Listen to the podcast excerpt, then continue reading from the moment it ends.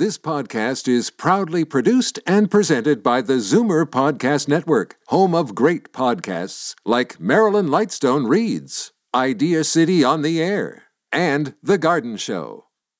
You're listening to an exclusive podcast of The Conspiracy Show with Richard Syrett. Heard every Sunday night from eleven p.m. to one a.m. on Zoomer Radio, the new A M seven forty. You're listening to an exclusive podcast of The Conspiracy Show with Richard Syrett. Heard every Sunday night from eleven p.m. to one a.m. on Zoomer Radio, the new A M seven forty.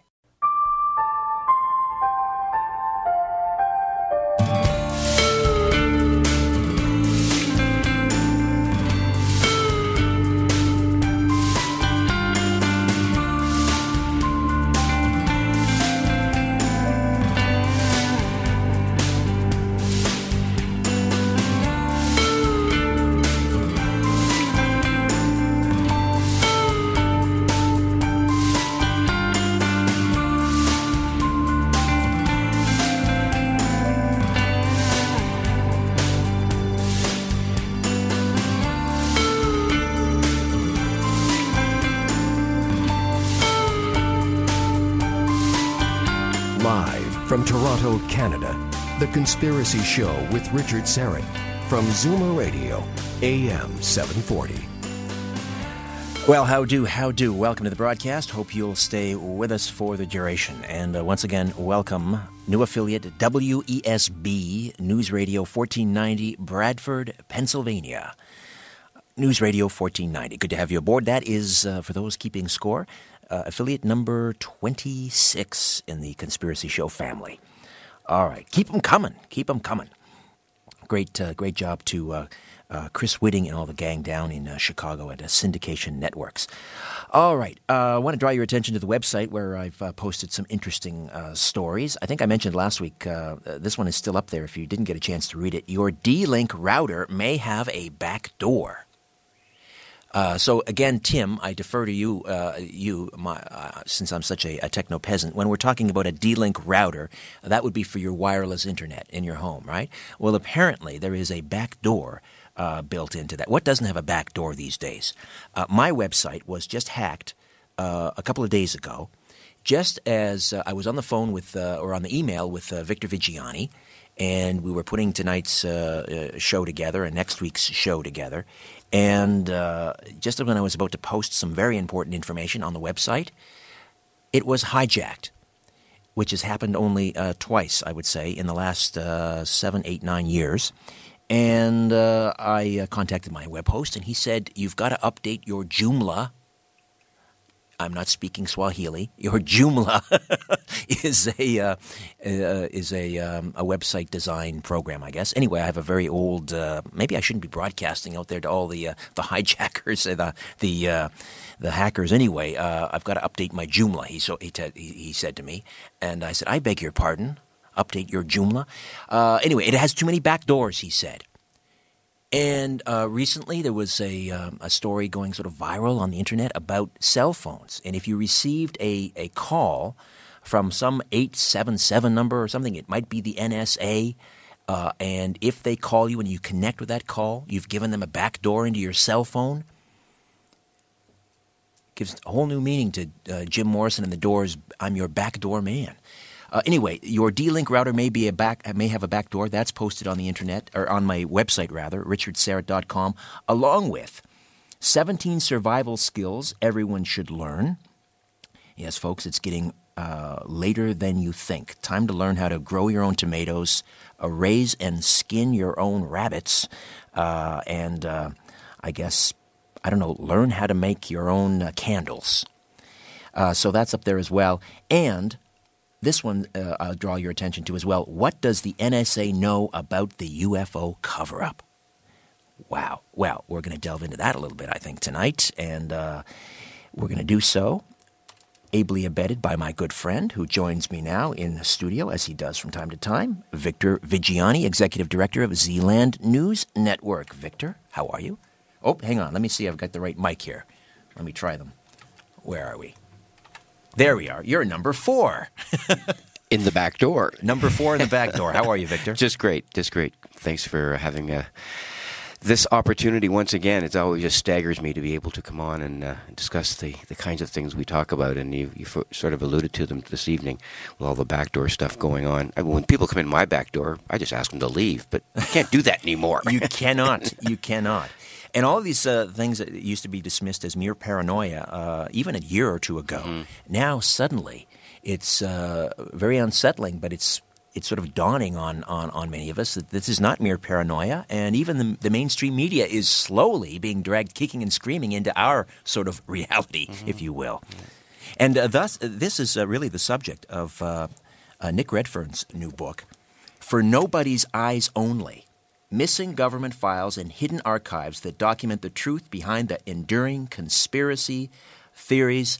Always a pleasure to welcome uh, Nick Redfern to the program. He's an author, a lecturer, a journalist specializing in a wide range of unsolved mysteries, including Bigfoot, U F Os, of course, the Loch Ness Monster, alien encounters, government conspiracy, conspiracies, and uh, as I say, his latest book, For Nobody's Eyes Only. Nick Redfern, how are you, my friend?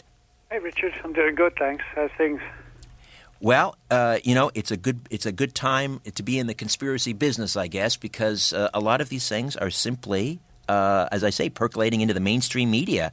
And I, I, I was telling Victor before the show, I heard one uh, sort of uh, um, opiner in the mainstream media saying not too long ago that uh, maybe he owes us conspiracy nutters an apology, because so many of the things that we talk about uh, on the, on this program and others are, are coming true. And uh, I want to talk to you about, you know, government documents. And uh, I, I want to start off with a definition. What do we mean by top secret uh, documents? What are the, what are the uh, let's say, the top three classifications of, of uh, classified documents? Well, yeah, I mean, this is sort of a, an important area for people to be aware of when you sort of, when, I guess often, you know, phrases get bandied around like top secret and ultra top secret and all sorts of things, you know, that um, people don't think about. They just accept, uh, you know, the, the definition that's given. But um, in reality, um, you know, depending on the relative nation, there are all sorts of different classifications, but they basically sort of range from top secret downwards. Then you have secret, and depending again on the country, you have like restricted, um, things like that. And um The the situation in the United States, for example, you have top secret, secret, and confidential. And and contrary to popular law that you sometimes hear within conspiracy research circles, there is actually no classification above top secret.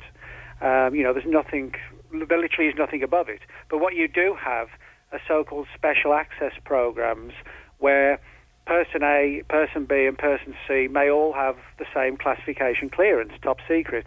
But this specific uh, special access program may have uh, like a specific code word or a name or terminology. And unless you have that particular clearance, you don't get to access that program or even be aware that it exists. So that's what leads sometimes people to think, well, I have a top secret clearance, or this person did, but they didn't know anything about this project, so it must be of a higher clearance. I mean, technically it isn't. It's just you need that key to access it. So that's an important thing to note when somebody comes forward, an alleged whistleblower, and says, you know, I worked on a program that was fifteen levels above top secret. It's nonsense. There's no such thing. Ah, that's interesting. Have you ever seen a document stamped majestic? Um, well, I have, but I mean only within the U F O field, you know, in terms of so-called questionable documents that, you know, it's it's difficult to know their actual um, authenticity or not, you know. Right. I, I wanted to ask you also the another term that we hear bandied about, and that is need to know. Mm. Uh, who has? Uh, I mean, how do you? How is it arrived at? Who has a need to know? Does the president always have a need to know?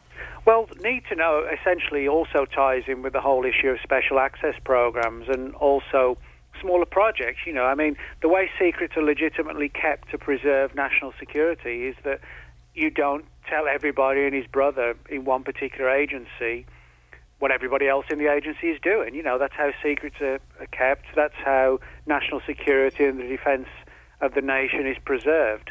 Uh, for example, you know, if you work for, hypothetically, uh, say Britain's M I five, which is the equivalent to the F B I, you know, you're not, if you get a job with M I five, you're not simply automatically told everything that um, M I five does or what project it's working on at any given time, you know, you're told all that you need to know to do your particular job. And, you know, that that's, as I said, that's how secrets are, uh, work. And, and very often, you know, a project can be so deeply buried that when you talk about the president or, you know, people in Congress, they don't always know, um, you know, and perhaps it comes out further down the line, or, or sometimes it doesn't. You know, a project may remain hidden for years or decades until the, the material's finally declassified.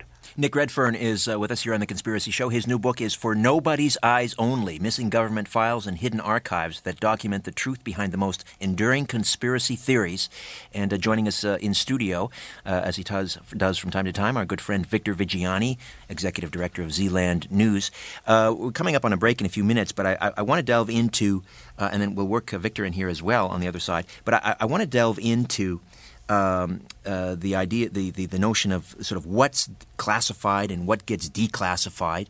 Uh, when did that sort of process uh, begin? I mean, was there a time uh, when all documents were declassified after a certain amount of time? Uh, and, and, and if so, when did that change? Walk us through that, that process of the declassified document versus classified documents. Sure. Well, um, most... sort of advanced uh, nations today have what are called Freedom of Information Acts, and that's something that I use quite regularly. You know, I'm not somebody who recklessly, you know, leaks. Inf- I'm not, you know, in a position to do that. But I mean, I'm not somebody on the other hand, other end who sort of accepts leaked material or anything like that. You know, I don't get involved in all this sort of Edward Snowden, WikiLeaks stuff because that's just guaranteed to get you into big trouble.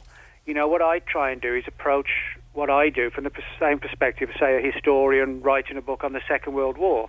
You know, I go to government archives and check out uh, official files that have been officially and legally declassified. You know, I, I don't get involved with anything uh, beyond that at all because, it's, as I said, it's just asking for trouble. Um, now, when you go to places like, you know, relevant archives of different agencies, those documents will have been uh, uh, released through the terms of the Freedom of Information Act of varying nations. Um, in the U S, the Freedom of Information Act was initiated in the nineteen sixties, and essentially it allows members of the general public and the media to request access to files, um, which, you know, literally could date from last week if you were aware of the relevant file. And they have archivists and staff whose job it is to essentially go through the material and determine if it can be declassified in full, um, in part, or if it has to be completely withheld. Now, the the files, um, ostensibly at least, should, regardless of classification, start to surface after twenty-five years. But there are additional pieces of legislation that allow for continued withholding. For example, there are a number of files still relative to the Cuban Missile Crisis of nineteen sixty-two that are still classified, and some of the papers on the J F K assassination of sixty-three, they still haven't finished being reviewed before they can become declassified. So, in other words, it's a bit of a grey area.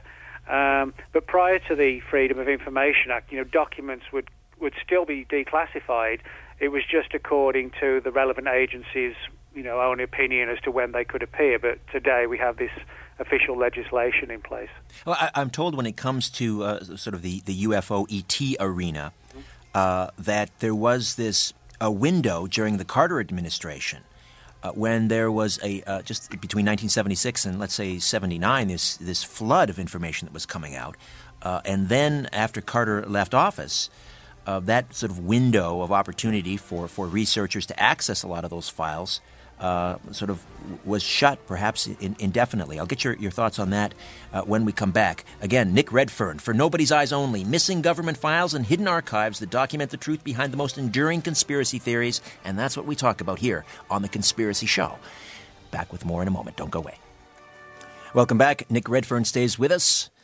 And uh, his new book is For Nobody's Eyes Only. Victor Viggiani in studio, Executive Director of Zland News Network, and talking about uh, U S uh, documents, uh, secret files. Um, and a, a, a large portion of the book obviously dedicated to sort of the U F O arena. And I was asking you before the break, Nick, about that sort of that, I guess for the U F O researchers, this was the golden era uh, say, the Carter administration, seventy-six to seventy-nine, when there was this flood of, of, of government documents coming uh, uh, re- that were released, I guess at Carter's behest, relating to U F Os. Uh, and then the, that window uh, closed suddenly with a change in administrations. Is, is that is that a fair assessment of what of what happened? Uh, well, I think it's more from from my perspective. I can only sort of tell it as I see it. Is that, you know, what happened was in seventy-six, um, agencies like the F B I and the C I A started to release their files because there was actually a change in the FOIA situation then, and it made it easier for members of the general public to use it. So a lot of U F O researchers Um, uh, applied to get the files released, and the F B I's files were actually obtained by Doctor Bruce Maccabee, who was the first person to get them, and the F B I declassified to him just under two thousand pages. And, you know, contrary to a lot of people think, it's not, you know, just boring material. The the material that Maccabee got, you know, it's packed with reports of U F O encounters involving pilots and radar reports and U F Os hovering over military installations. It's really good stuff, and um, the F B I have now put those files on their their website, which is called The Vault. Um, and during the same time period, the C I A released about a thousand or so pages of theirs. And um, in the nineteen eighties, the Defense Intelligence Agency released several hundred pages, which are, are on their website. Um, now, of course, you know, depending on who you ask, some people might say, well, that's just, you know, the, a small fraction. Uh, other people might say that's all they've got. But um, what I would say, you know, I point out in the book that one of the important things I stress is that I don't paint the government or the agencies as the bad guys at all, because I don't believe that the really deep secrets about U F Os are hidden by specifically the F B I, the C I A, or, or whoever. I think it's more of some sort of shadow government group, if you like. So in other words, I don't point the, the I think the files that the agencies have released, I think they've legitimately released what they've looked for and found. But, and I think the reason there's no problem with doing that is because they aren't the people who hide in what, you know, people are looking for, like the truth about Roswell. I think, I really do believe that's nothing to do with the government. I think it is like some shadow agency that is so incredibly well buried that everybody targets, you know, the agencies as the bad guys, and I think it's the exact opposite. I, I think you're you're right, uh, Nick. I think, you know, maybe going back all the way to to, to, to forty-seven, and Truman mm. uh, had that farmed out to, to private interests. Yeah. Uh, let me work uh, Victor Viggiani in here. Victor. Yeah, I just wanted to, to run something by you, Nick. Uh, at what level, you, you sort of alluded to it in your um, just your previous comments, uh, at what level and who, it always intrigues me, you know, to, to find out who, who makes the actual decision as to what gets placed in what category? And is it sort of a an element of governance, these people that are elected, uh, or is it military intelligence agencies, or like this shadow government that you're that you're alluding to also? Like, where does this all get decided? Do you mean the, the level of classification? Yeah.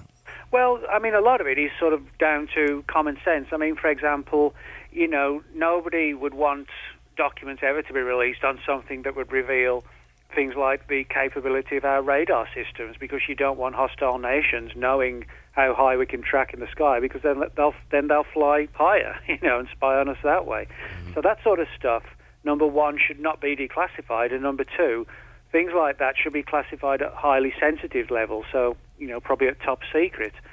But something further down the line, um, you know, that is still has, can have an effect on national security but isn't critical would fall under secret.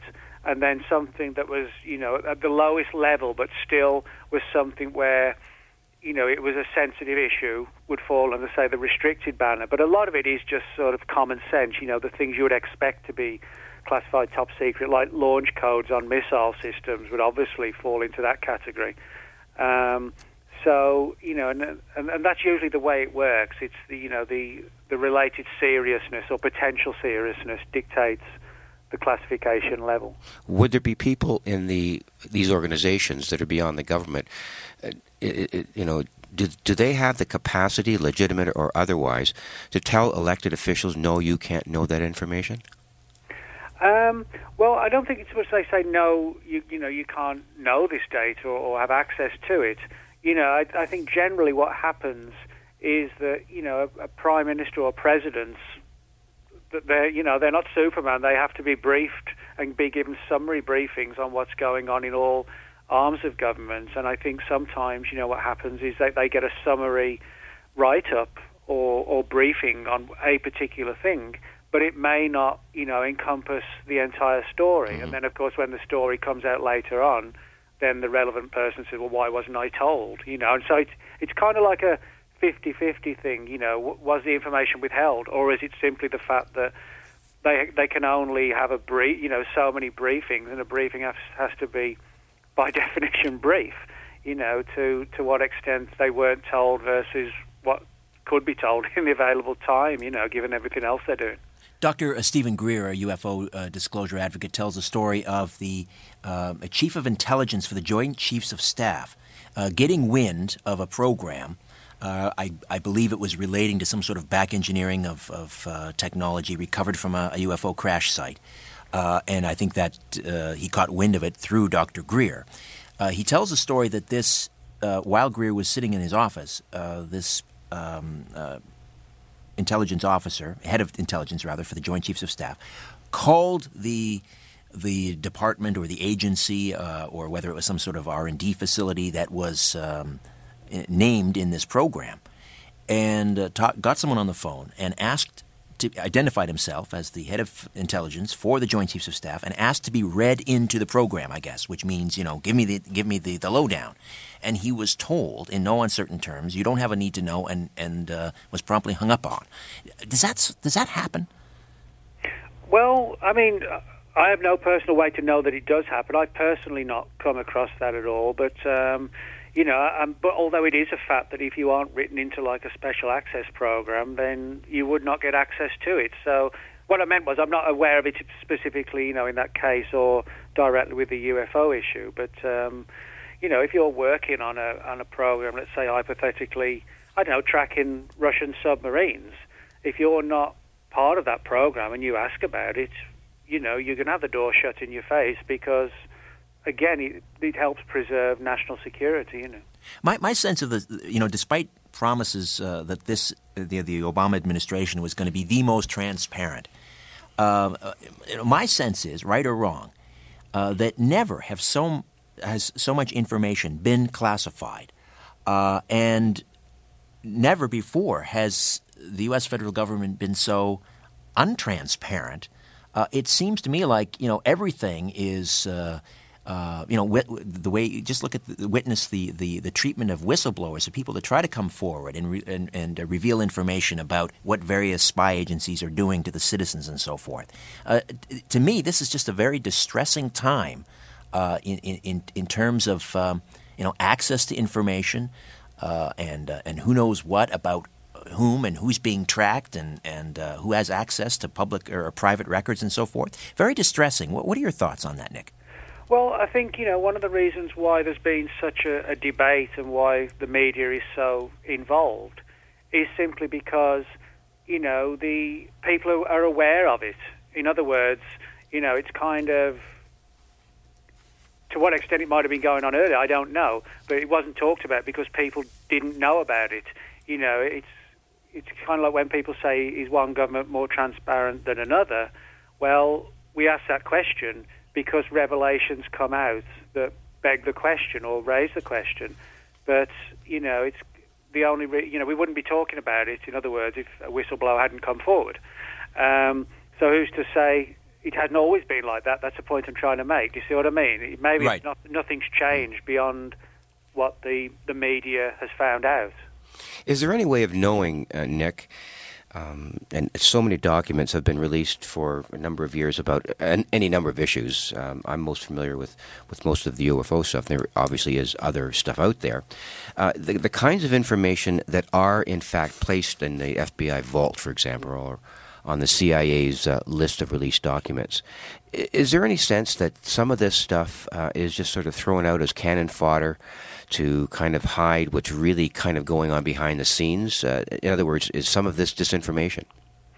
Personally, I don't think it is. I mean, you know, again, as I said, I don't paint the, the government or the government agencies as the bad guys in this. As I said, I think it's the shadow organizations. But, I mean, for example, if you go to the F B I's website, The Vault, I mean, that's an excellent website. I, I mean, I actually only have good words for the F B I you know, this website, they release thousands of pages on, for example, U F Os, um, Albert Einstein, um, the the gangster era, Cold War um, attempts to find Russian spies, um, hundreds of files on Hollywood stars, you know, how they were watched in the fifties and why, um, things like the Cuban Missile Crisis, the Kennedy assassination, and, you know, they're all widely available in downloadable P D F form on the F B I site. And, um, you know, in that sense, the, the F B I, as far as I'm concerned, have done a great job in revealing, you know, the historical aspects of their work. And a lot of the documents, contrary to a lot of people think, they're not, you know, summarily blacked out or whatever. They tell a really interesting history. But, you know, as I said, I investigate conspiracies, but very often I don't see official agencies at fault, you know, and I don't see the F B I at fault with their U F O files. I think they released really what they had. I don't think they held hardly anything back at all. And uh, and only the ones that were were the ones where there were legitimate um, issues, you know, that were covered by Freedom of Information. But the reason why I think they released them all, again, is because I don't believe the F B I is an agency that's, that's hiding the truth about U F Os. You know, they were, they were on the fringe of it all.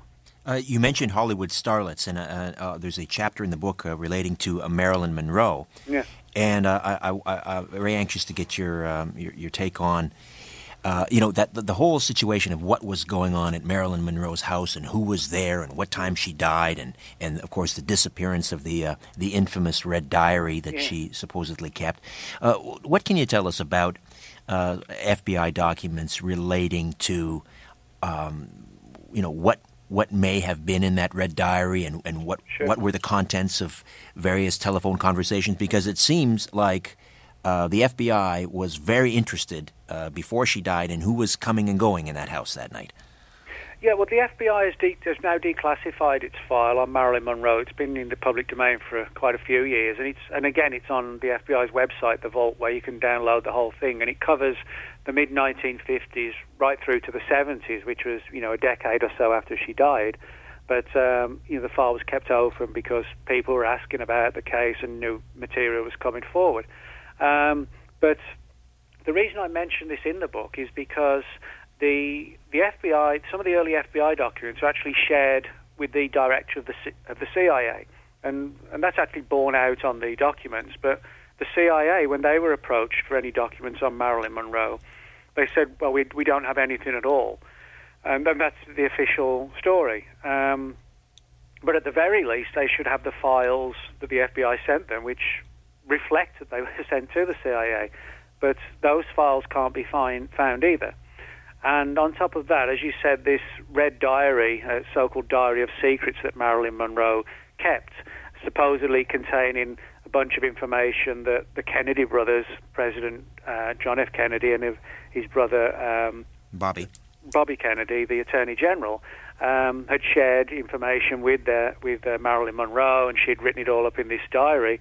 So in, in essence, the diary became itself a national security issue, and it actually vanished from the coroner's office um, just a few days after her death in August nineteen sixty-two. And we don't know where it went to this day. And um, and we hear snippets now and again of stories involving the C I A in Marilyn, Marilyn Monroe's life and watching her because of her relationship with the Kennedys, et cetera. And there's even a highly controversial document Um, which was provided in the mid nineteen nineties to an author named Milo Spiriglio, who wrote three books on the death of Marilyn Monroe from the perspective of it being a murder rather than accident or suicide. And this is a document that talks about how a number of agencies were supposedly wiretapping Marilyn Monroe's house and her conversations, and that one of the stories that was picked up um, during the conversations was supposedly how President Kennedy had sort of bragged to her that he'd seen, or he'd been taken to what was called a secret Air Force base to view things from space, which kind of makes, in some people's minds, it sort of led to the idea, you know, was it Area fifty-one, and did he see bodies from Roswell? Uh, what's interesting is the documents, although some people said it's a straightforward hoax, it actually doesn't reinforce the U F O issue, because contrary to a lot of people think, it doesn't mention U F Os, doesn't mention aliens. doesn't mention alien spacecraft, doesn't mention Area fifty-one. It just talks about the president being taken to a secret airbase to view bodies and craft from space, you know, and the the actual project is titled Project Moondust, which was actually an official program designed to uh, recover Soviet spacecraft and, and space satellites. All right, so, I've got to jump in here, uh, Nick. We're taking a okay. time out. We'll come back and continue along. Uh, For Nobody's Eyes Only, Nick Redfern here on The Conspiracy Show. Don't go away. Nick Redfern is with us for Nobody's Eyes Only, Missing Government Files and Hidden Archives that document the truth behind the most enduring conspiracy theories. And uh, joining us in studio, Victor Viggiani from Zland News Network. Uh, I want to ask you about a, a story that caused quite a stir in the U F O community a couple of years ago when a man purporting to be the ent- uh, entertainment liaison officer for the C I A uh, claimed that he had, uh, I guess, access to uh, something called the Historical Intelligence Collection, I believe that's the name of it, and when poking around in some drawers and uh, uh, saw some and files and saw uh, documents relating to uh, Roswell and, and other crashes, I believe, and um, after you know witnessing this, went public and declared that again everything we've heard about Roswell is absolutely one hundred percent true, and he was speaking as a member of the C I A. Uh, what can you tell us about Chase Brandon and that whole episode? Yeah, well, this this is an interesting story from, from several different perspectives. Chase Brandon um, was essentially the C I A's en- entertainment liaison officer, which basically means he sort of represented the C I A, C I A's interest in Hollywood. You know, if the um, a production company wanted to make a film about the C I A, like, you know, some uh, conspiracy thriller or whatever, they would perhaps go to the um, entertainment liaison officer to get background information, if you know, to get an accurate portrayal, that kind of thing. But um, Brandon said that he read or saw in this uh, so-called historical intelligence collection a file that was titled Roswell. That was literally the only word that was on the file, and he really wouldn't talk about very much what the file actually contained, beyond the fact that it's, you know, it referred to the incident and essentially, you know, went beyond the official story of balloons and crash test dummies, and et cetera. Um, the the story has obviously provoked a great deal of interest, and it must be said in the in the U F O community a great deal of skepticism. I mean, for example, Kevin Randall, who's one of the sort of most fervent believers, um, you know, in the existence of not just a U F O phenomenon, but the probability that U F Os crashed at Roswell, he thinks the story's nonsense. His actual word was crapola, so he described um, Chase Brandon's story. Now, it must be admitted that there is one glaring issue in Brandon's story. The file itself was reportedly an old file, and it was titled Roswell. But the connection between Roswell itself, the place, and the crash really only came out in nineteen eighty when Charles Berlitz and Bill Moore wrote the book, The Roswell Incident. A lot of people don't realize that the, the actual crash site where the event occurred was on a place called the Foster Ranch in Lincoln County, New Mexico, which is actually about a two-hour drive from the town of Roswell. It's a long way away. I mean, I've been to the actual crash site, and I left Roswell, where I was staying in a, in a motel there at like nine in the morning, and got to the crash site at like eleven thirty. You know, that's how long it takes you to get out to that crash site. So, in other words, the only reason um, the event itself has become tied with Roswell, the town, is because that was the nearest base where the wreckage could be taken to. The crash actually didn't occur anywhere near Roswell itself. So, in other words, for a file to be titled Roswell, for an old file, is kind of strange, you know, when the the actual connection itself as such hasn't been made that openly or that deeply. So, you know, that that's one of the big issues. You know, you would imagine that if it was a really old file and it related to the crash, why not talk about, you know, why isn't it titled something like Incident on the Foster Ranch, Lincoln County? You know, Roswell isn't even in Lincoln County.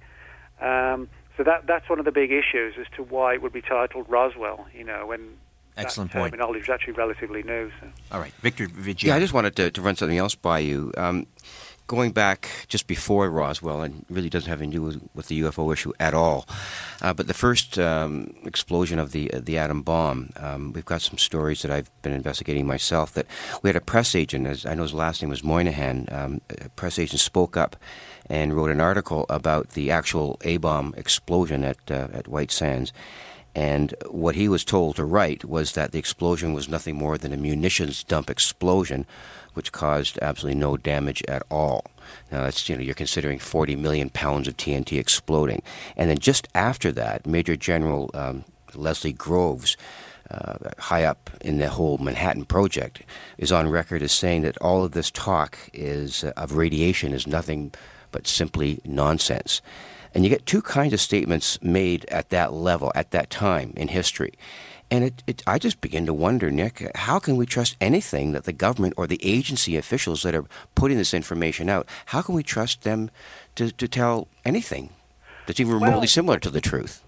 Well, I mean, I think there's one thing we need to bear in mind, you know, is that the, when those statements were made about the atomic bomb, you know, we're at war and fighting for our lives against the Germans and the Japanese. So, you know, I guess you can make the good argument that you don't. We wouldn't have wanted the Japanese or the Germans to know we developed the atomic bomb, so we would do our best to hide that data. You know, I mean, I might sound like I'm coming across like an anti-conspiracy theorist, but you know, I grew up in the U K where we regularly faced terrorist threats from the Irish Republican Army, the I R A, and you know that, and security was in place then. You know, in the Second World War, Britain had the, you know, the whatever bombed out of it by the Germans, and a lot of rules and laws and secrecy was put into place because Britain could have gone under, you know. And I think, for, I mean, I may be wrong, but for me, you know, I don't see anything wrong with telling people an atomic bomb wasn't tested,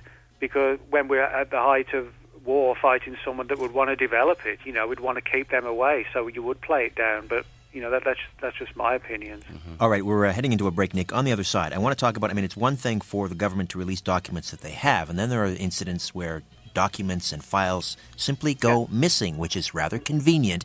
And uh, you, uh, of course, mentioned being from Britain. We'll talk about a, fair, a fairly famous U F O incident there, uh, some say is only rivaled by Roswell, and that would be your Roswell, the Rendlesham U F O incident. We'll get into that and what happened to those documents when The Conspiracy Show returns after this. Stay with us.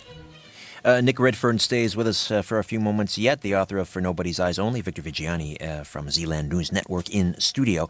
Uh, I have to ask you about Rendlesham Forest, uh, uh, Nick. And, you know, I, I was in Rendlesham. Uh, I walked around, um, you know, Eastgate with, uh, with Larry Warren, and um, uh, I talked with um, Jim Peniston uh, down in Phoenix about what what what went on in uh, in Rendlesham back in uh, over Christmas break in nineteen eighty. Uh, it seemed like there were a lot of people with cameras over the course of those two or three nights. Apparently, there was a lot of film footage taken, and of course, nothing has surfaced. Uh, what can you tell us about um, you know the likelihood that um, somebody disappeared? Uh, some some pretty compelling evidence. Well, yeah, there's actually a lot of evidence, uh, ironically, to suggest that evidence has gone missing in the. in the Rendlesham case. Um, you know, this is, for people who aren't aware, it's the case of this landing or series of landings and encounters in Rendlesham Forest adjacent to two military bases, Bentwaters and Woodbridge. Um, one had a U S contingent, the other a British contingent. And um, the reports of like a triangular-shaped U F O in the woods and lights beamed to the ground and small beings seen. Well, you would imagine with something like this, a tremendous amount of documentation would have been put together. But really, other than a few documents that talk about the case and the famous report, one-page report put together by the Deputy Base Commander Charles Holt that outlined the the affair, everything was sent reportedly to the British Ministry of Defence, who basically said, well, we don't think national security was compromised, and essentially forgot about it. But when we look into it, we actually find evidence of material that is missing that shouldn't be, or it should be somewhere. For example, in uh, one of the things I talk about in the book is a little-known story about how in nineteen eighty-eight a British um, prison officer named George Wilde spoke to Graham Birdsall, who at the time was the editor of the, Britain, the British U F O magazine. And George Wilde told um, Graham Birdsall on the record that he was aware that on the nights of the Rendlesham encounters, which was like the twenty-sixth or twenty-eighth of December, that the British government's Home Office, which handles security matters relative to crime and things like this, um, had actually uh, planned or had standing plans in place to evacuate three prisons in the area, one of them being High Point Prison and the two other ones not too far away from Rendlesham Forest. And supposedly they were going to be evacuated for reasons affecting national security, and the inference was it was somehow related to the U F O landings. And on top of that, um, there's also a story which was investigated and uncovered by Georgina Bruni, who wrote a, a, a book herself on Rendlesham called You Can't Tell the People. And she uncovered a story about how supposedly a team of personnel in hazmat suits travelled out to the forest the following day after the first after the first event, and supposedly came from Porton Down. Porton Down is the British government's installation in the south of England that handles research into things like exotic viruses and biological warfare. And they supposedly went out there and retrieved something from the forest. And questions were asked about this um, missing data on Porton Down and also on the, um, the prison records by a man named Lord Hill Norton, who was a former uh, defence chief in Britain, who had a personal interest in U F Os. And when he asked questions about this, miss, uh, the, the journal, I should say, he asked to see the, the prison office, the prison governor's journal, you know, that would cover the time of the Rendlesham events to see if it confirmed, you know, the prison evacuation was planned for. Well, the government grudgingly agreed to check the old archives for December nineteen eighty, and uh, only to find that the um, logbook for December nineteen eighty is gone. You know, which is sort of very, very suspicious. The one logbook that potentially could uh, throw light on the event and whether this evacuation did occur, or was planned, I should say, uh, conveniently had gone missing. And that's something we see time and again in U F O cases.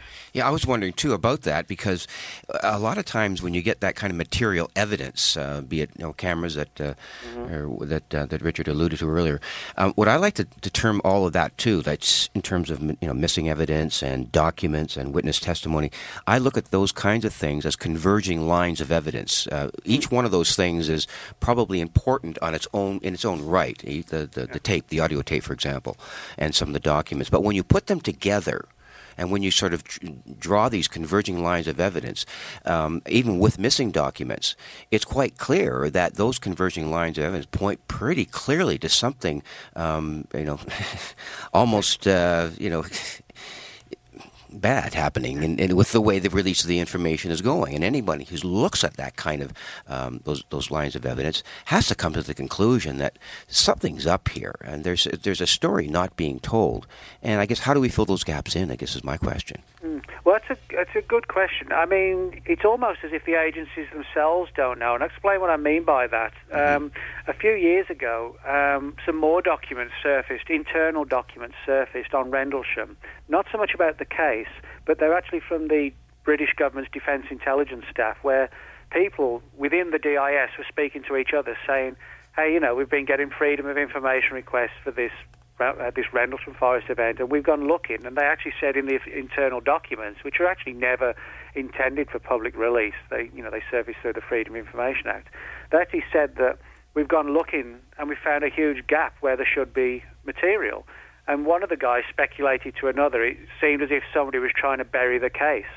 So even within the agencies, you know, there are people who don't know. And but the important thing is, it's this sort of lack of evidence, but also sort of proof of lack of evidence that, for me, that that's sort of the thrust of the book. It's mm-hmm. not so much based on what we know, but it's where we're seeing glaring, um, just material just missing, you know. I mean, a classic example as well is with uh, Roswell.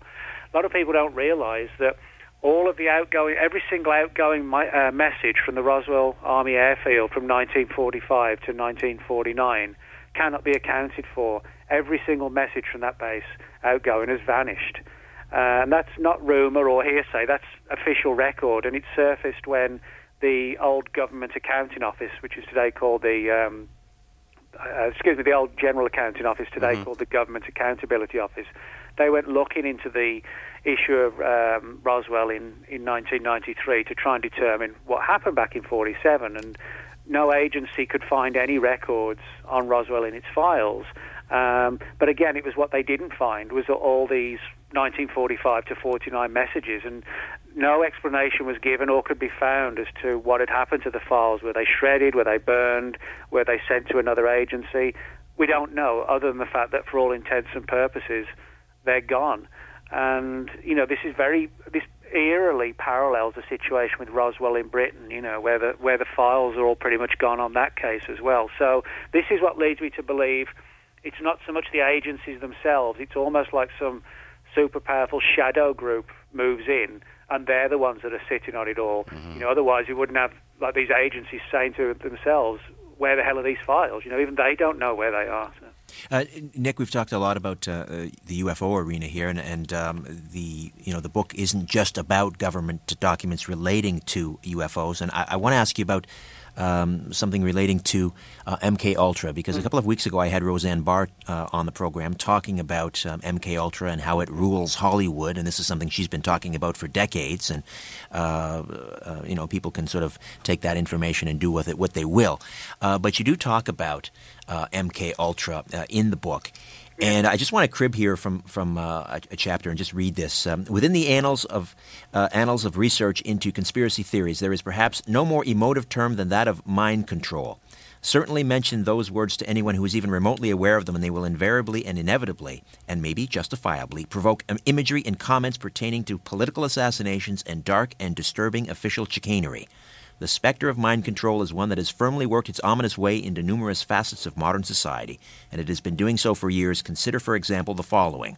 This is then you uh, have a quote here from uh, George, Doctor George Estabrooks, uh, who was the chairman of the Department of Psychology at Colgate University back in the forties, and he said, this is a very well-known quote, "I can hypnotize a man without his knowledge or consent into committing treason against the United States." He went on to say two hundred trained foreign operators working in the United States could develop a uniquely dangerous army of hypnotically controlled sixth columnists. Uh, what can you tell me about documents pertaining to sort of the scope of M K Ultra? Well, yeah, I mean, M K Ultra was certainly the most well-known and famous of all the various sort of so-called mind control or mind manipulation projects over the decades. Um, but in reality, I mean, there were dozens that started in sort of the immediate post-war, Second World War era.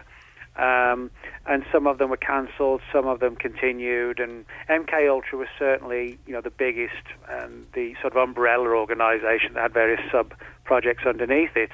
And again, through the Freedom of Information Act, we actually have th- tens of thousands of pages on M K Ultra, which have shed a lot of light on how, you know, various drugs and um, hypnotic techniques were used to see how the mind could be manipulated. But we would have had an even bigger stack of documents. But uh, as I point out in the book, um, back in the early nineteen seventies, um, uh, literally, I mean, a massive amount, literally hundreds of thousands of pages was destroyed um, based on the orders of Richard Helms, who was the director of the C I A at the time. There was concern that somebody on the inside was leaking uh, documents on M K Ultra and, and information. And actually, it did reach the New York Times. They were the first one to break the story um, of the existence of M K Ultra and its scope. And um, because there was concern that somebody was leaking it, a decision was taken essentially to destroy as much of the material as possible. And that might sound strange, but the reason why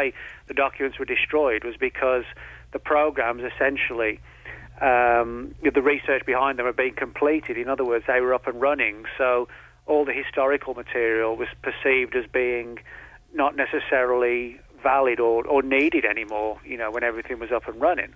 So literally, um, as I said, thousands upon thousands of pages were ordered by Richard Helms to be uh, burned or shredded, you know, and obliterated. And, of course, we'll never really know what was in that material. That's just literally been lost to the to history forever. But again, it demonstrates why sometimes files, you know, do get destroyed um, outside of, you know, official protocol. In this case, it was because Helms felt that somebody on the inside was releasing and leaking data, so he felt the best thing to do was to prevent the leakage, was to just destroy it all. So, in other words, you have different ideas and reasons why files sometimes vanish. You know, sometimes they get hidden, sometimes they get destroyed because somebody's fearful somebody else who's going to leak them, you know. Uh, and and sometimes, I mean, let's be let's be honest. Sometimes, perhaps they go conveniently, they go missing because somebody's covering somebody's, you know, posterior. Well, that's right. I mean, you don't. We, you know, we can always look at it from different ways and um, or different perspectives on the on the case or the incident in question. You know, I think with Roswell or Rendlesham, it's clearly been done. You know, to because maybe there are well, not maybe, but there are people somewhere that don't want this material releasing, and they don't want us to know what happened at Rendlesham or at Roswell. Um, in terms of the C I A and the M K Ultra thing, it was literally one man's decision. I mean, literally, Richard Helms, he took the decision to, hey, you know, we're going to destroy this before any more gets leaked. So I think a lot of it depends on circumstances, situations, and, you know, the, the scope of the project and, and things like this. And, um, you know, each case is kind of, you know, on its own merit, I guess. Nick Redfern, uh, For Nobody's Eyes Only, Missing Government Files and Hidden Archives that Document the Truth Behind the Most Enduring Conspiracy Theories. And, of course, we just uh, skimmed the surface here. Congratulations on the book. Thanks for your time tonight, Nick. All right. Thanks, Richard. Good night. All right. Good night. And uh, Victor Viggiani, thank you as always. It's been a pleasure. Great to be here. All right. The website, richard syrett dot com, your portal to The Conspiracy Show. Say hello on Twitter at Richard Syrett. And as always, follow the truth.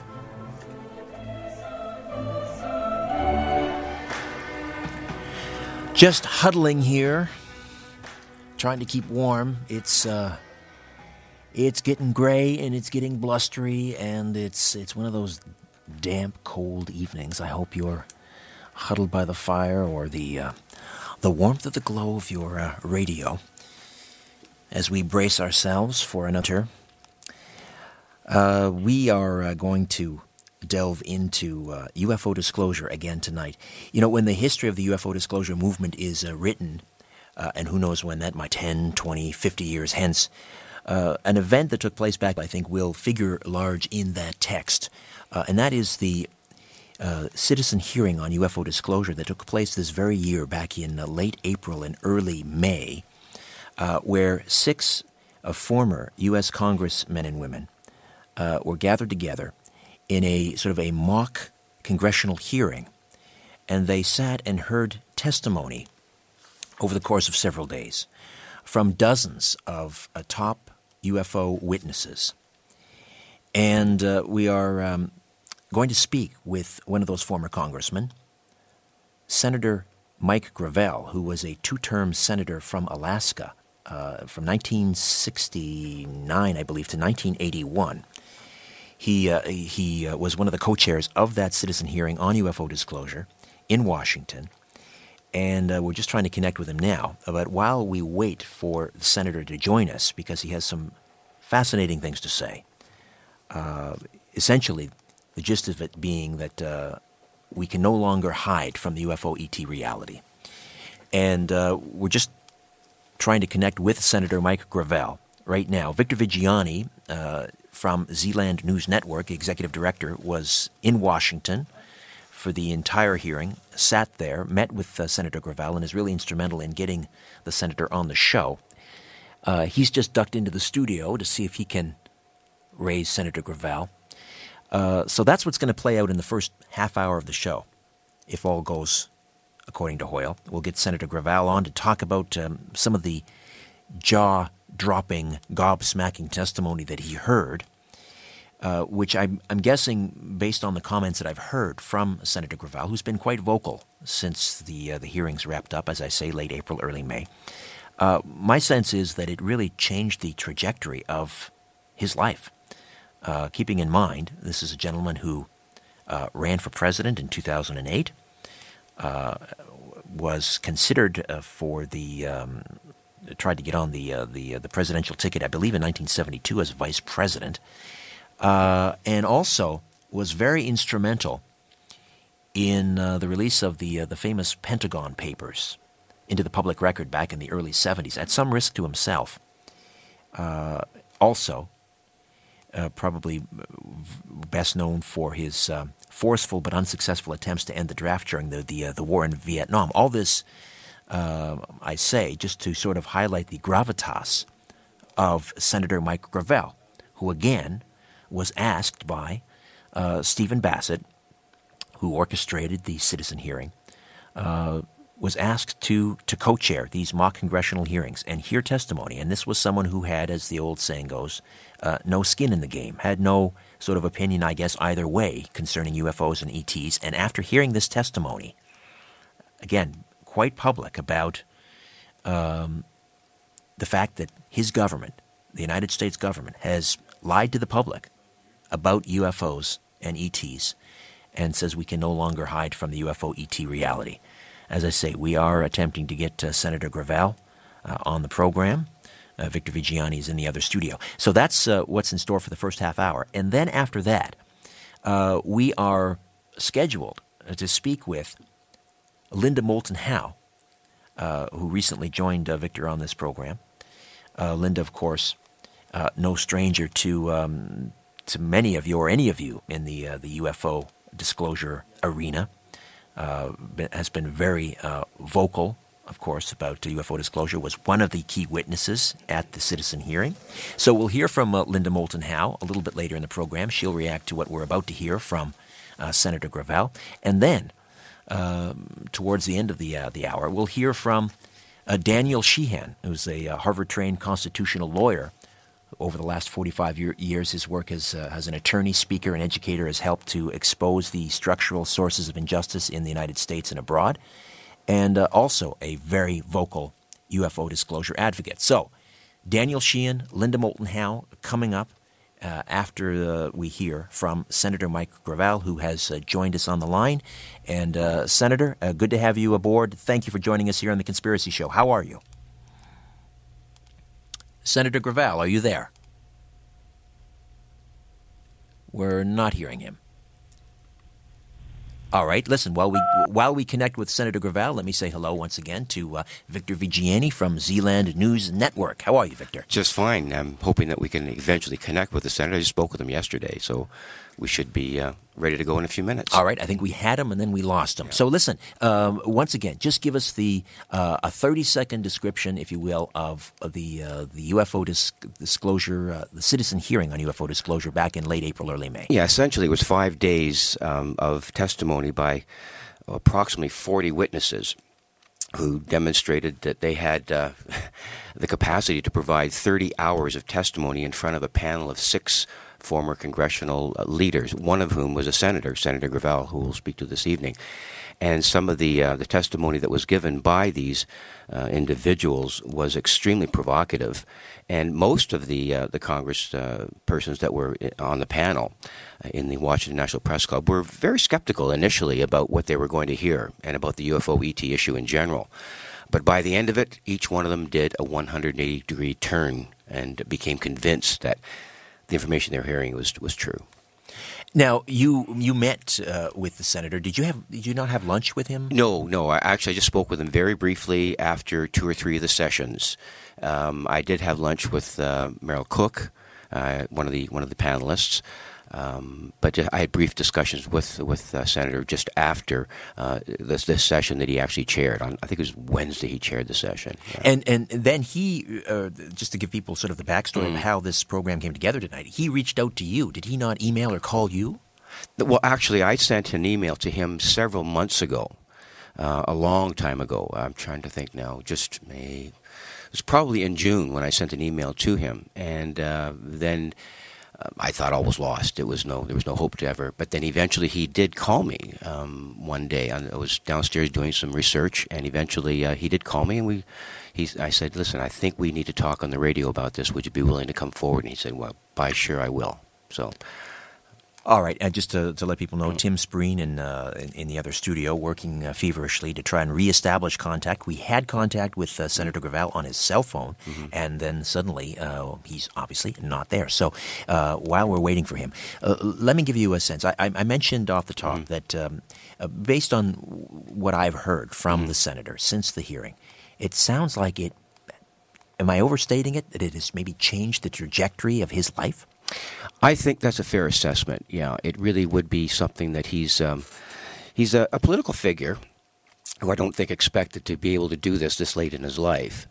And uh, he actually heard information, and he was one of the most vocal at the time who was really saying, listen, we've got to release those files. There's something very, very important going on here. So, um, and then after that, he was uh, convinced that he would go out and speak more about this publicly, which he has in fact done. He's speaking more publicly than any of the other uh, Congress people. Well, he's about to speak publicly uh, right now here on The Conspiracy Show. And uh, again, uh, a great pleasure to have Senator Mike Gravel on The Conspiracy Show. Senator, are you there? I'm here now, and I'm sorry for the technical mess-up. That's quite all right. It's good to have you with us, and uh, Richard Syrett here, and also, of course, uh, a gentleman that you know, Victor Viggiani, joining me in studio. Uh, say hello to Victor. Great. Hi, Victor. Good to have you on, Senator.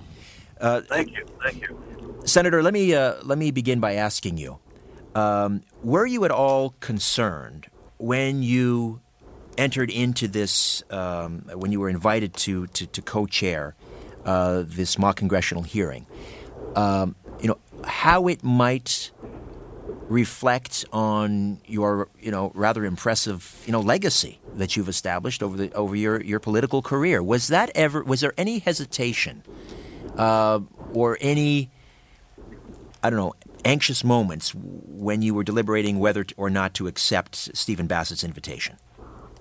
Uh, there was no, there was reflection, but there was no hesitation. Once I had uh, straightened out my travel schedule, which I had a conflict at the time, and I straightened it out in favor of the of the conduct of the hearing.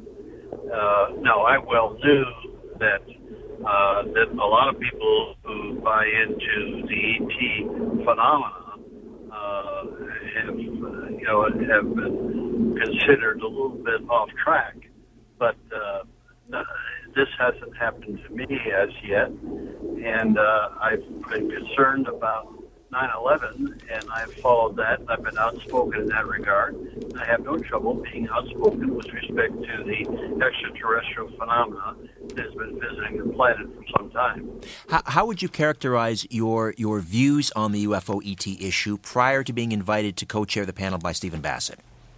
Prior to being invited, and when I was invited and I agreed, they sent me a, quite a number of books and papers to read. Uh, prior to that time, I, I had not really focused on the U F O as an issue uh, to make my mind up one way or the other. It was there. I was knowledgeable about it like any other citizen, nothing more than that. And so after reading and preparing for the hearing, by the time I went to the hearing, I was convinced by the uh, information that I prepared myself with that there was no question that there was uh, a, a E T presence uh, in the world, that this phenomenon was real. And of course, at the hearing, we had uh, testimony from over forty nights. Very witnesses. As a result of that, all it did was just block. Oh, we're, we're we're cutting out, uh, uh, Senator. Um, I'm not sure if you can still hear me. Yeah, I can hear you. Ah, can you hear me? I'm that's a little better. Here. That's a little better. Yeah, yeah. So, so the gist of what you were, were saying was that um, uh, the, the material that you were given uh, prior to arriving, I guess, in Washington for the hearing, had sort of uh, what prepared and convinced you that this issue was certainly worthy of further exploration and discussion. Oh, no question. Uh, that, but it also convinced me that there was uh, an extraterrestrial presence uh, that was visiting our planet. Uh, and I personally hold the view that it would be the height of human arrogance to think that we are the only sentient beings within the cosmos. So uh, with that particular view, now it becomes the details of what's involved in this regard. All right, we're, uh, we're going to head into a break. Uh, if you could uh, hold on, uh, Senator. And uh, we'll come back and, uh, and and sort of work through some of the more compelling testimony that you heard uh, during the okay, citizen at, hearing. Yeah, at the break, I'm going to go into uh, my apartment uh, because we're just coming into the driveway now. All right. So we'll establish so, contact on the uh, landline. That would be terrific. Yeah, all right. That's what we'll do. All right, okay. Senator, you stay where you are, and we'll be back. Uh, Victor Viggiani in studio from Zland News Network. Senator Mike Gravel on the citizen hearing on U F O disclosure. Back with more in a moment here on The Conspiracy Show. Stay with us. If you're just joining us, we have Senator Mike Gravel, who a former uh, two-term senator for the state of Alaska, who was uh, a co-chair at the citizen hearing on U F O disclosure, which took place in Washington back in late April and early May. Uh, and uh, Senator Gravel uh, joins us uh, once again, and thank you for this. Now, Senator Gravel, uh, before I turn you over to, uh, to Victor Viggiani, who has many questions, I'm sure, uh, I just want to launch right into uh, some of the testimony that uh, that you heard over the course of the uh, the, the hearings. Uh, could you give us, I guess, the the pivotal moment for you uh, that maybe, I guess, sort of nailed it shut or, or, or confirmed what you had been, you know, starting to suspect given the uh, the information that you had regarding U F Os? Was there a pivotal moment in terms of the testimony? Yeah, that pivotal moment took place before I got to Washington uh, from reading the information that was sent to me. I about ten, twelve books were sent to me. So uh, I that's when the pivotal moment. Now, there were several testimonies that I thought were absolutely fantastic uh, in their revelation. Uh, one was, I was so impressed with Paul Hellyer uh, from Canada, who had been the defense minister under three prime ministers. And one of them was Pierre Trudeau, and I was very friendly with Pierre uh, at the time. And so Paul uh, and I sort of, because my parents are from Canada, so we gravitated together, and his testimony and the book he wrote was just fantastic. There was one other that all the, I did not find any of the testimony uh, wanting. Uh, in other words, it was, they were very reasonable, credible people that were testifying. Most of them were military officers and uh, and and P H D academics. But there was one person that I was very convinced by, uh, and that was uh, the sergeant uh, in Britain who went up to uh, one of these hovering crafts and ran his hands across the edge of it. Uh, and uh, and I thought that that, one, was courageous on his part, and two, very credible for a person at his level Uh, of testimony. Uh, there were others. Uh, the uh, of course, uh, the the the son of the uh, n- name escapes me at this moment. Uh, Jesse Marcel Junior Deceased. Yeah, and he is since deceased. And his uh, I saw his daughter's daughter not too long ago, uh, and she was kind enough to advise me of his passing. Victor Viggiani, go yeah, ahead. Yeah, um, it's great to have you with us, Senator. Uh, It's no surprise to you that um, you know what happened in your in your uh, I guess the the work that you did in trying to understand this concept. But it is no doubt a surprise to a lot of other people, both in Washington and even some of your colleagues, who former senators or Congress uh, congressmen throughout the um, throughout the country. They must have been surprised that you took uh, on this issue first of all, and not only take it on, but also become convinced that we are, in fact, as you stated earlier in uh, in this interview, that we are being engaged and visited by off-world civilizations. Uh, what do you think the political impact of your involvement and your stated provocative involvement uh, in this w- will be, in not only you know now but in the future? How will it politically unravel, do you think? I, I think it will be, uh, uh, it will have some impact, What, but more in the future. I think it will have probably more impact uh, after I've gone to my greater reward, and I'm, I'm eighty-three right now. Uh, but but as far, because I've been controversial, and so a lot of members uh, do not want to buy into uh, the kind of controversies I've been involved with, although historically, there's no one that believes that that uh, Vietnam was not a terrible, horrible mistake, and that's of course what we were trying to to prove back then during its occurrence. So, in answer to your question, uh, it's very difficult for me because I don't associate uh, with members of Congress, sitting members of Congress. Uh, in fact, there's probably only two or three uh, that are, that were there when I was there. Do, do you think that eventually um, the kinds of um, evolutionary understandings that you will um, no doubt discover in the future, depending on how much more work you do on this, uh, at what level will you be ramping up any of your uh, conclusions about this this whole this whole thing? Because obviously you can't just sort of sit still with it. I've been involved with this for thirty-five years, and it's gotten it gets into you. It it uh, it gets to, to the very core of your being. How do you think that that um, evolutionary understanding of, uh, will get to your core of being, and, and what more could you do or will you do with respect to getting this issue out in the forefront? Well, it's already at the core. Uh, two two areas that I equate together in this regard, which are totally been subverted by the transparent in, lack of transparency in government, and that's the nine eleven, which I feel is an inside job, and of course the E T phenomena, which I think is the most important issue uh, concerning, not facing, but concerning uh, the planet, concerning our civilization.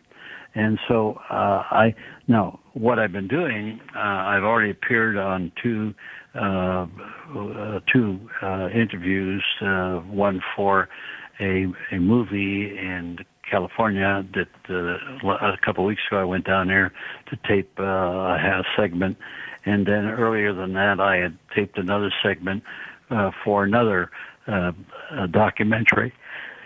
So, excuse me, I'll make myself available uh, to any request in this regard, like I am right now doing with this uh, with this interview. Uh, I just think it's important to permeate uh, the knowledge. Uh, that I have, or let's say more the belief, because I think there's a lot of people that have a lot more knowledge uh, than I have. And, of course, in going over a number of the books that were sent me, uh, at my age, you have a tendency to to learn something and to forget it unless it's brought back to your attention. So I will be responsive to any request in the future Uh, to participate in a discussion on this uh, subject, because I personally believe that this extraterrestrial presence is monitoring our planet, hopefully uh, with the hope that we will mature ourselves to not destroy the planet. And, of course, that possibility exists through two areas. Uh, one would be the, uh, the slow demise with the environmental issue, and the other would be the rapid suicide at the hands of a nuclear uh, conflagration. Senator Mike Gravel uh, joins us, former two-term uh, senator for the state of Alaska, uh, who uh, co-chaired the recent uh, citizen hearing on U F O disclosure in Washington uh, back uh, in the spring. You mentioned um, the Right Honorable Paul Hellyer, uh, Canada's defense minister and also a deputy prime minister. Uh, and uh, he, of course, uh, uh, you know, talks about the, the, the, the his personal journey and how he read Philip uh, Corso's book, The Day After Roswell, uh, and and happened to uh, speak with some, I believe, unnamed uh, U S military personnel, high-ranking, who confirmed for him that everything in Corso's book was, was, was true, is true. I'm wondering if you've had similar conversations uh, with Uh, former or current military uh, type people regarding this issue? No, I haven't. And one of the reasons is I'm very outspoken against the military-industrial complex and the control that they have over our civilization, our society, uh, both uh, uh, with, with includes with Wall Street or, let's say, the financial interests that rule our society. Uh, and so The, to answer your question briefly, no, I don't have any contacts in those areas, and I don't, I don't choose to develop them. All right. Could you share another key uh, moment of, of, of testimony that that uh, sticks out in, in your in your mind? Uh, the the one uh, which I've now uh, have come, I did make an investigation further on this, and I I forget the PhD academic's name. Uh, he's written a book, and uh, it was in reference to uh, either somebody from Lockheed or Grumman, uh, who in his retirement made the statement that we now have the technology to take E T home. The reference being that with the materials that we picked up, they've been able to re-engineer uh, up the up the scale uh, to to to re- duplicate these uh, materials. I don't think that's the case. Now, this uh, this academic felt it was, and had put out a book with certain formulas on how to do it.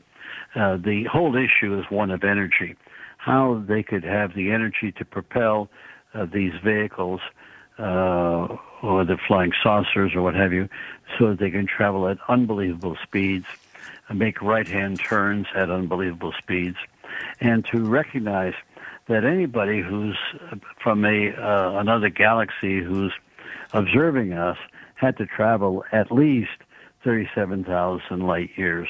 Well, anybody that can do that uh, has has developed an energy system far, far beyond our our understanding or capability.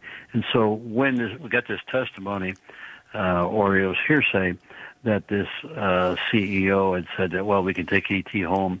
I don't think we can take E T home.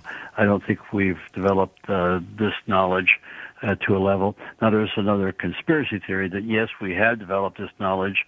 Uh, we can do this, but we don't want to share this energy information with the planet because it would change everything economically uh, as we as we presently operate under the capitalist system.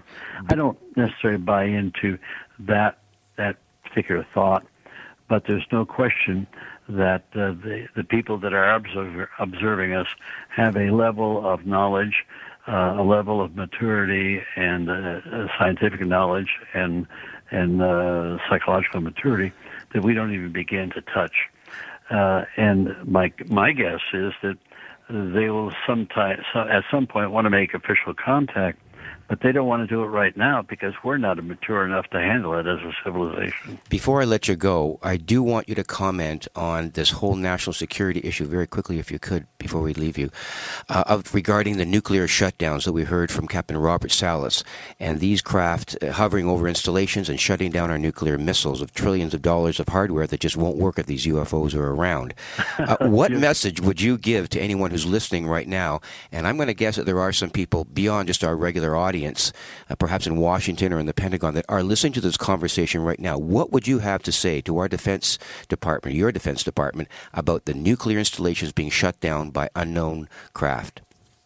Well, the reason for the level of security uh, in the government, which is uh, initiated uh, and promulgated by the military, is that they don't want to show uh, the level of incompetence that they have. Uh, the, you know, people say, well, you know, they're keeping a lot of secrets. Well, one of the reasons for keeping secrets is you don't want to show how dumb you are. And the evidence that we received, and it was from testimony from people in the bunkers who were operating the missiles, that whenever uh, a, a U F O hovered above uh, these missile silos, that the entire electrical system went out and that the missiles were useless. And so for, for, the, uh, for the military to be in a position Uh, where there, the trillions and trillions of dollars that we spent on war making uh, are not operable uh, when they're faced with an extraterrestrial presence is not something that they want to be part of. And so the only defense they have is they make off it doesn't exist.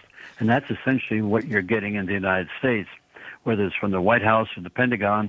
Uh, they don't have any information to share with the American people. We've done better with France and South American countries in getting information from these other countries than we have with our own supposedly uh, transparent democracy. Uh, Senator, uh, give us a, an assignment uh, for those people listening. Uh, you know, w- what should we take away from this, and what should we do? What I think they need to take away from this, there's just a bevy of books out there, and I would start with Paul Hellier's book. uh, I don't have the title in front of me, but there's just a whole, you just get on on uh, uh, YouTube. There's a lot of uh, film that's been done on the subject. I just yesterday was watching a program that was done. Uh, I, I'm not sure if it was Frontline or another, but uh, there's there is a wealth of information out there. Uh, and all you've got to do is just spend a little bit of time informing yourself of this uh, if you really want to uh, come away with a view as to how bad we're being governed uh, in light of what's facing us as a civilization. Uh, any any uh, um, parting thoughts or messages, uh, or message rather, uh, to any members of the mainstream media who might be listening to this program? Uh, and, and of course, you know we know. Yeah, there's one that I'm always fond of, and whenever I lecture to students, and that is question authority. You know, we all we all defer to authority, assuming that they know more than we know. I got to tell you, from having visited the highest levels of government, I can assure you that the leaders do not necessarily know any more than what the average citizen knows. Well, uh, Senator Gravel, uh, really appreciate your time uh, tonight, and uh, I, I must commend you for um, you know for coming forward and, and speaking uh, so publicly about this. Thank you. Thank you very much, and I'm sorry for, for the technical difficulties we had at the beginning of the program. Not at all. Senator Mike Gravel. Thank you. Listen, we are um, just a, a moment away here from a time uh, a timeout. When we come back, uh, Linda Moulton Howe uh, will be with us. Uh, she, of course, one of the key witnesses in the uh, citizen hearing on U F O disclosure. She'll give us her thoughts on uh, what we just heard from Senator Gravel, and then a little bit later, uh, Daniel Sheehan will be with us, Harvard-trained constitutional lawyer, uh, no less. Uh, and also U F O disclosure advocate will weigh in with his, with his thoughts. And, of course, Victor Viggiani in studio from Zland News Network. The Conspiracy Show. Don't go away. Uh, welcome back. We uh, just finished our conversation with Senator Mike Gravel, who presided over, or rather uh, co-chaired, the uh, citizen hearing on U F O disclosure, which took place back in uh, April, late April, early May of this year. Uh, shared with us some of the more poignant uh, bits of testimony that he heard.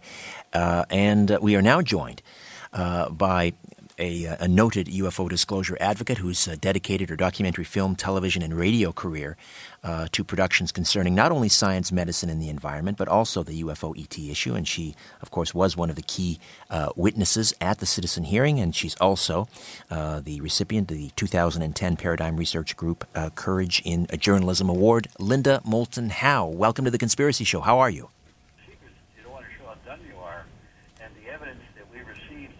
Uh, Linda, are you there? The bunkers who were operating the missiles. All right. I think Linda is uh, still – she was there. All right. She's listening – I think she's listening back to the um, the um, interview that we had earlier with uh, Senator Gravel. So listen, why don't we um, let her go for now. Try and reestablish contact him if you could. Now, uh, Victor, just l- let me get your, sure, uh, your feedback yeah. to uh, what Senator Gravel said. Let's just recap what he said. Well, essentially, uh, he's, he's indicating that the government, as he views it, and he's a pretty um, he's the kind of individual who does challenge government, as a history, uh, as a as a political figure shows. Um, he is very clear that we're not being governed Uh, in, in a way that allows people to find out the truth. And he said this to me a number of times in my conversations with, her early, with him earlier. Yeah, above and beyond the U F O issue, of course, just yeah, in he, general. This is the whole ball of wax we're talking about, that the level of governance is going on is only telling part, part of the story. Now, um, the question that I asked him towards the end there in, in terms of the, uh, the nuclear facilities, I mean, that's pretty important, that the national security issues surrounding that are not being paid attention to by people like the Pentagon. They know that it's going on. They know these missiles have been shut down, but there's absolutely no dialogue or discourse about it. So, I mean, are they trying to prove that they can't do anything about this or what? All right. Uh, we are now joined by Linda Moulton Howe. Linda, thank you for joining us. How are you? Thank you very much. It's been very interesting to hear uh, Senator Gravel. I was there in Washington, and we uh, had, I think, one of the best combination of people who had military or science backgrounds in Washington, myself being an investigative reporter, having interviewed a lot of people, I was very impressed with those five days that were brought together, and I am uh, very uh, pleased to hear Senator Gravel saying that he is now convinced. What I have uh, been told by law enforcement for uh, more than thirty years, that uh, creatures from outer space are interacting with this planet, and our government has known about it since World War Two. And I think that a mistake was made when they decided in World War Two to have a policy of denial, a strict policy of denial. And one of the most interesting uh, sort of relevant relationships to the interview that you just did is a series that I have been working on for the last week or so, having to do with brand new information about an abduction of a security guard at Ellsworth Air Force Base in the fall of nineteen seventy-seven. And I did a Coast radio broadcast Thursday to Friday with a man who was there at the base working in uh, the support of the Minuteman missiles at Ellsworth, and knew, along with many other people in both the uh, aerospace mechanics side as well as the security guards, that they were having all kinds of interactions with red glowing or orange glowing discs that could bring down all of their electronics. And in this case, This is brand new. I called Robert Salas to see if he'd ever heard of it. There was an abduction of a security guard from a road at what is called Cactus Flats, where Delta nine was when Ellsworth was uh, the largest, probably, nuclear missile site that the United States had in the early seventies.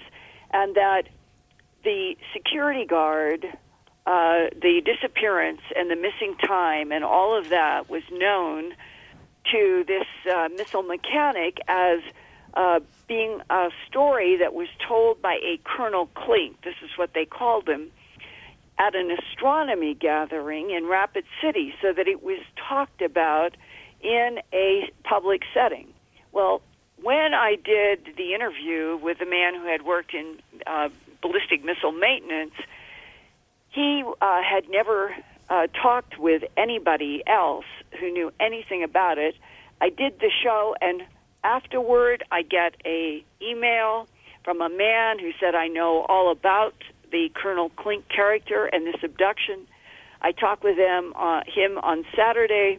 I was able uh, Saturday to do an interview with the Master Sergeant who was involved in the investigation, and I will be posting that on Tuesday at my news website, earth files dot com.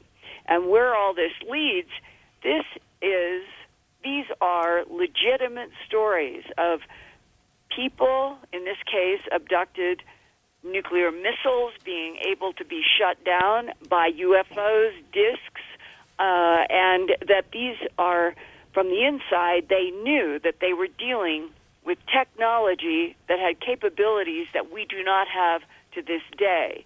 And that had to do with Boeing testifying that the, the presence of these craft could bring down our Minuteman missiles one every second, and that this was considered to be impossible. The technology to do that was not understood. And here we're hearing more today in October two thousand thirteen. And when I have done this interview with the man who knew a great deal more about this abduction, he said that they were they had people who were in even higher authority than he, who were going out in pickups and jeeps on a regular basis because the U F Os, the unidentified flying objects, the uh, technology from someplace else, on a somewhat regular basis, is the way he put it, were coming and interfering with the Minuteman missiles at uh, Ellsworth, at Minot, and at uh, the, uh, it's called, uh, it's the one that's E F in uh, in South, or it's Wyoming and Nebraska and that area. Linda, I've got to I got to jump in here because we're just about out of time. Uh, listen, we're going to take a quick timeout. When we come back, I just want to get a very quick comment from you about what it means to have a former senator, uh, Mike Gravel, now in your corner, or those in the U F O disclosure community. We'll uh, take a timeout. Come back. A quick comment from Linda Moulton Howe, still awaiting. Daniel Sheehan will join us as well. Victor Viggiani in studio from Zland News Network. Back with more of The Conspiracy Show. Don't go away. Linda Moulton Howe is uh, with us, uh, earth files dot com, the website, of course, and uh, she's no stranger to uh, the U F O disclosure uh, movement, uh, documentary filmmaker, television, radio uh, um, professional who's dedicated uh, a large part of her professional career to the U F O E T uh, issue. Now, Linda, just a, a quick comment uh, from you on what it means to have someone with the gravitas of a Senator Mike Gravel in your corner. What it says to me is that the substance, the content that was presented in those five days at the citizens' hearing in uh, Washington at the National Press Club was substantive enough to take a man who had been a sitting senator and who was neutral at the beginning, and by the fifth day, he came up to me and he shook my hand. And Senator Gravel said, Linda, the content here is so strong, it should be presented to the world. And it was Senator Gravel who said to me and several others that what we did in Washington should be done in some other kind of a forum that would be completely international, taking advantage of the web and being able to show all countries somehow through translations everything that we did in Washington, which I think is a very, very important idea. And tonight, he mentioned Ben Rich. Ben Rich was the director of Skunk Works at Lockheed, and it was Ben Rich who, near his death, said the following: "We already have the means to travel among the stars, but these technologies are locked up in black projects, and it would take an act of God to ever get them out to benefit humanity. Anything you can imagine, we already know how to do," and he's what Ben Rich is referring to is back engineering of extraterrestrial technology. And then he said, "We now have the technology to take E T home," which means going from Earth into the stars using this extraterrestrial technology. And he said, "No, it won't take someone's lifetime to do this." And he goes on to talk about what it is that they have learned about the physics of this universe from what we've all been told is extraterrestrial technology.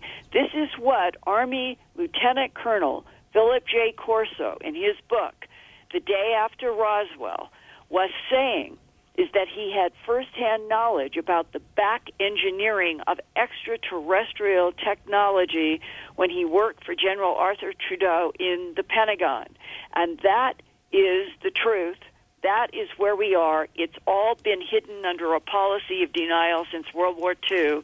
And Senator Gravel tonight and in Washington is saying, you have presented enough substance, meaning those of us who were there, to say that I now am convinced that non-human intelligences are interacting with this planet, and people as important as Ben Rich at Lockheed Skunk Works said that, that before he died, and we have to break this policy of denial. Linda Moulton-Howe, I really appreciate your time tonight. earth files dot com, the website. Thank you so much. Thank you. All right.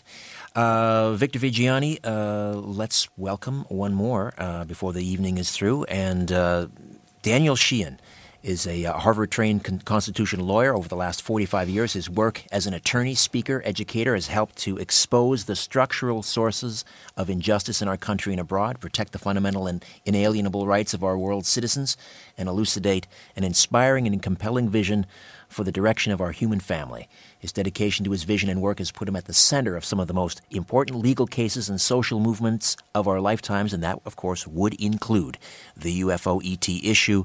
And uh, a pleasure to welcome Daniel Sheehan to The Conspiracy Show. Daniel, how are you? I'm fine. Thank you, Richard. It's nice to be here. And uh, say hello, of course, uh, to uh, Dan- uh, to uh, Victor Viggiani Victor. from Zland News hey, Network. Hey, Victor, how are you? Not too bad, Danny. Good to have you with us. Great. Uh, Daniel, we had uh, some technical difficulties off the top with yes, uh, Senator Gravel, so I'm not sure how much of that you you were able to hear. Um, yeah, no, I heard I heard the whole thing. All right. Well, what um, you you were there in Washington, uh, and I'm not sure uh, to what extent you were able to uh, to speak, uh, you know, privately away from the hearings with Senator Gravel. But just give us some insights in, into uh, uh, who this man is, and and um, I guess how he was transformed over the course of the hearings. Well, it, it's interesting. Uh, I'd, I'd known Mike before because I had been chief counsel for the United States Jesuit headquarters in Washington, D C for ten years, well, right during the period when Michael was there. And I was the legal counsel for one of the legal counsel for the New York Times when we published the Pentagon Papers. And I was in the middle of the decisions to to decide to publish those papers when uh, Mike Gravel, fellow senator, got up on the floor of the Senate and began to read from them uh, into the public record. So I've known Michael from, for a long time, and I know that his his influence inside that group of congresspeople, he was the United States senator that was there in April and in May uh, back in Washington, and there were four other members of Congress that were there, and it was clear that they were they were hearing information which, if they had Uh, been able to hear that information publicly while they were actually sitting as members of Congress, either the House or the Senate, that it would have been clear that this would have convinced them that this is information that is being concealed uh, by the executive branch and even by potentially some of the people in the intelligence committees uh, of the United States Congress. But more likely, it's the executive branch that is even refusing to let members of Congress anywhere know about this, because it is perhaps the most closely held secret uh, in the entire United States government. Do you think, Danny, that, um, and I'm, I don't want to be sound like I'm naive about this because I'm not really totally familiar with how the inside workings of the of the executive branch work, but do you th- have any sense that that people um, in that level of government, or even in the intelligence agencies, are, are even paying attention to the fact that uh, someone like Gravel came forward and did what he did? Is there any sense that you have that they, well, it's, you know? It's interesting. There's, there's, there's such a, a full-scale operation of ridicule that's been established inside the executive branch, and we know that uh, because there are memos that have been obtained. Uh, Richard Dolan, in his you know wonderful two-volume set of uh, documents that have been extracted from the United States government, called U F Os in the National Security State, which everyone listening should get a hold of, and just look at look at what the actual documents from inside the government itself has revealed about the fact that they knew that this was an extraterrestrial presence, that they were, in fact, assigning people to go out and discredit uh, anybody from Congress or anybody in any representative government positions or any private positions in the country, to ridicule them and try to destroy their reputation if, in fact, they had had an opportunity to come into possession of information showing that this extraterrestrial presence was real. So that uh, his his courage and the courage of the other Uh, four Congress people who came forward and participated in in uh, April and May uh, in these hearings has been important, and virtually every single one of them came from a position of thinking that this was uh, just a kind of a crackpot, loony kind of uh, position uh, to discovering that there was absolutely credible, solid information from very uh, credible sources that in any objective uh, trier of fact would come to conclude generated, at least in their mind, a high probable cause to believe that this information was being concealed by the United States government. You, ra- you raise so a really good point. That's quite a passage. Yeah. You raise a really good point. You say that in a court of law. Um, I'm wondering, is is there any way that this more information coming forward, or however um, this stuff leaches into the into the uh, lower levels of government and moves itself up? Do you think that the judiciary in uh, in um, in the in the, the three branches, the legislative and the executive, has any role to play in trying to figure out constitutionally why people should know about what's going on? Uh, not not not for the next fifteen years or so, Richard. The, the, the campaign that's been undertaken by the reactionary mm-hmm. element in the Republican Party uh, over the past thirty years to stock the entire federal judiciary with members of the Federalist Society, this extreme right-wing reactionary group uh, who are completely determined to allow the government to conceal behind the veil of national security anything they choose to do. Uh, is not in the foreseeable future going to play any kind of significant role in breaking into this uh, this area of secrecy. The, the the judicial branch right now, including uh, a solid four constant members of the United States Supreme Court, are locked down on this national security issue. And this issue of the existence of an extraterrestrial intelligence and the fact that they come and go on our planet in these these vehicles Uh, is, as I said, the most closely held national security secret in the entire United States government. So the, the judicial branch has shown in the last twenty-five years absolute deference to the executive branch to allow them to conceal anything they choose uh, and to not recognize the constitutional rights, the fundamental constitutional rights of citizens. They've cut away our right of standing to bring issues before the federal judiciary. They're of a, a matter of high interest and importance to the public interest. They don't. They don't believe the judiciary to be the proper place to seek refuge. They think you have to go into the electoral realm, and of course, they in the Democratic Party and the reactionary Republican Party have totally gerrymandered the districts now, so that it's very difficult to unseat any of those people that are in office now. So the, I don't. I don't think we should give people the false impression that the judicial branch is going to be open in the mm-hmm. next decade or more to help us. What we have to do is organize among the citizenry, given access to the to the internet, given access to the communication system that we have with each other now, the kind of uh, video technology that we have with our cell phones, to be able to gather information and put it up onto the internet where we can all share it. Just go past these people. Go past the people who who have put themselves into a position of blocking uh, information to the people, and just don't rely upon them anymore. Uh, they've lost the confidence of the American people for the most part. So we need to mobilize and reestablish a governing coalition among our own people that demand the truth on important issues such as this. Uh, and a point, I think that's an important movement. A point taken, Daniel, about, you know, sort of doing an end run against or around the um, the status quo. But uh, I'm wondering if, uh, you know, granted that Senator Gravel is a former United States senator, are there sitting members uh, of the House of Representatives or in the Senate uh, that you have identified that might be willing to take a cue from former Senator Gravel and maybe make that next step and come out and, and, and or is it a lost cause? Well, not, not a lost cause, but at the, at the present time, it's not very likely, Richard. As you, as you can see, the present the present structure of the the executive branch and the legislative branch are in this extraordinarily locked down mode right now, where they're they're refusing to deal with some of the most pressing issues on the planet. They won't deal with the issue of global climate change. They won't substantially limit the ability of the, the powerful petroleum industry to pump, you know, millions of tons of sludge into the atmosphere and the environment every year. They won't do this because they're being basically paid for by the major corporations.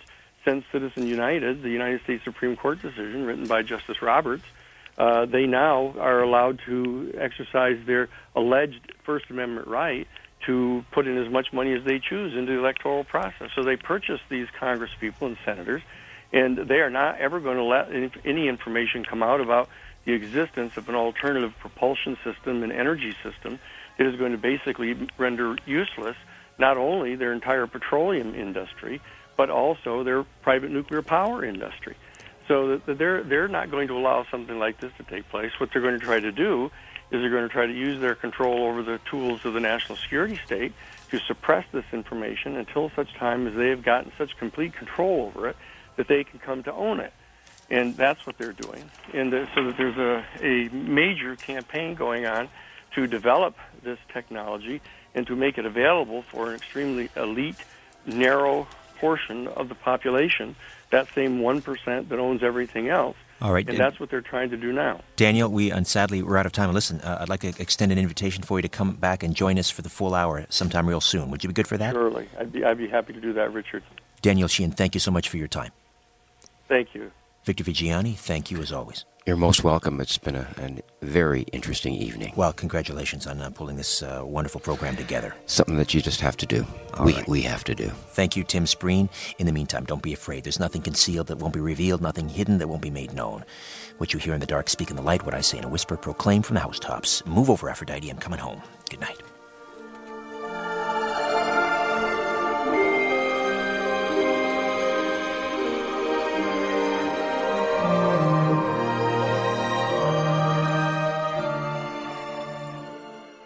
This podcast is proudly produced and presented by the Zoomer Podcast Network, home of great podcasts like Marilyn Lightstone Reads, Idea City on the Air, and The Garden Show.